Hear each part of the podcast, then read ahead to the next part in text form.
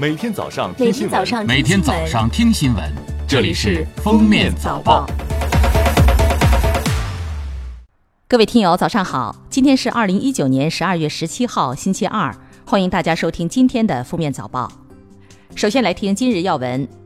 日前，教育部等七部门印发的《关于加强和改进新时代师德师风建设的意见》提出，把群众反映强烈、社会影响恶劣的突出问题作为重点从严查处。针对高校教师性骚扰学生、学术不端以及中小学教师违规有偿补课、收受学生和家长礼品礼金等，开展集中治理。一经查实，要依规依纪给予组织处理或处分；严重的，依法撤销教师资格，清除出教师队伍。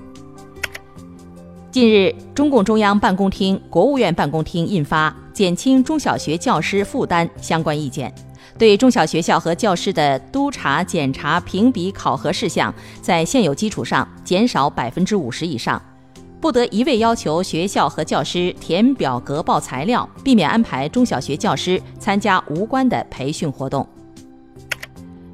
十二月十六号，天津市武清区人民法院公开开庭审理了被告单位权健自然医学科技发展有限公司及被告人束玉辉等组织领导传销活动一案。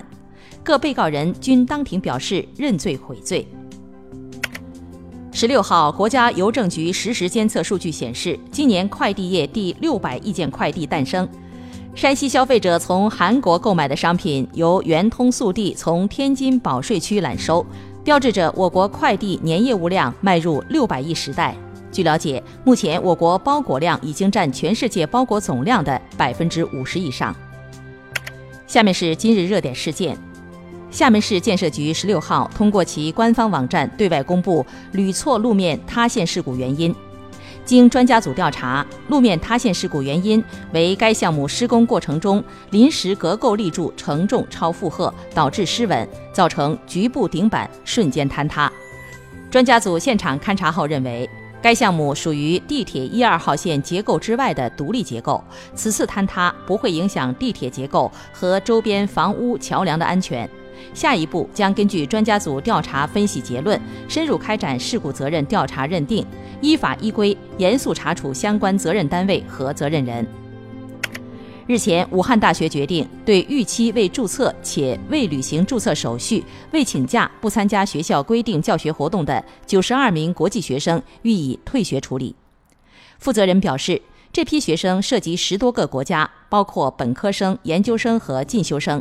早在一年前就被提出警告，沟通无效后，最终进行了清退。十六号，中国社科院社会学研究所和高德地图联合发布二零一九年度打车难分析报告，显示，二零一九年全国主要城市一百个打车难地点主要集中在华北和华东地区，其中天津市和济南市各有十个地点上榜，在全国主要城市中数量最多。北京南站、南京夫子庙。东莞东汽车站等地点上榜。十五号晚，上海新闸路西康路附近，一名男子持刀砍人，民警接报后迅速到场处置。肇事男子对民警多次警告置若罔闻，突然挥舞菜刀冲向群众和民警，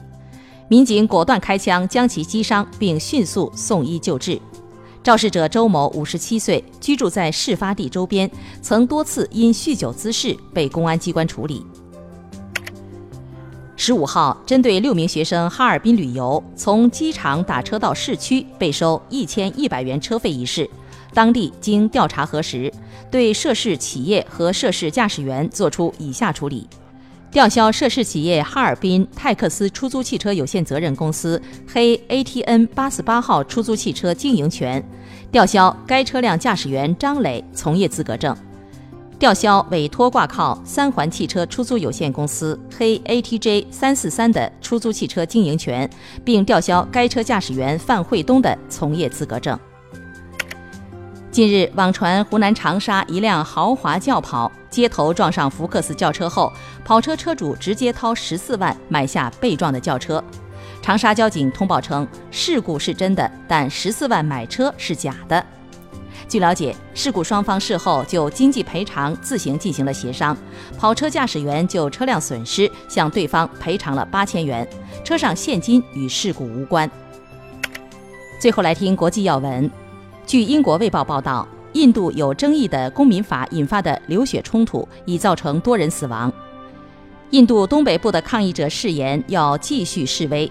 在阿萨姆邦，四人被警察开枪打死。另有一人在他睡觉的一家商店被纵火烧死，还有一人在抗议中被殴打致死。新西兰怀特岛火山十二月九号发生的大喷发已造成十八人死亡，伤亡人数创下历史之最。怀特岛作为一座活火山，有着很长的历史，这并不是岛上第一次发生悲剧。逃避下一次灾难的最好方法就是不再登岛。但是资本要逐利，游客有刺激，安全警示总是被各方忽视。据伊朗新闻电视台网站近日报道，近来在伊朗多地发现了糖果、糕点等食品被放入药物。伊朗食品和药品管理部门官员确认说，已有至少十二个品牌的食品被发现放入药片或药丸。有伊朗政府官员指责，这是有人蓄意破坏伊朗食品产业的声誉，并制造和散播恐怖情绪。乌克兰政府部长德米特里·杜比列特在接受媒体采访时表示，目前许多乌克兰内阁部长及其副手抱怨工资太低，请求增加薪水以养家糊口。俄罗斯观点报报道称，乌克兰司法部长丹尼斯·马留西卡也曾公开抱怨工资太低。在开始担任司法部长时，他每月工资只有约六百七十美元，现在达到一千二百美元。他强调，这点工资根本不够养家糊口。他现在主要依靠从前的工作收入来生活。如果未来工资情况没有变化，他准备辞职。感谢收听今天的封面早报，明天再见。本节目由喜马拉雅和封面新闻联合播出。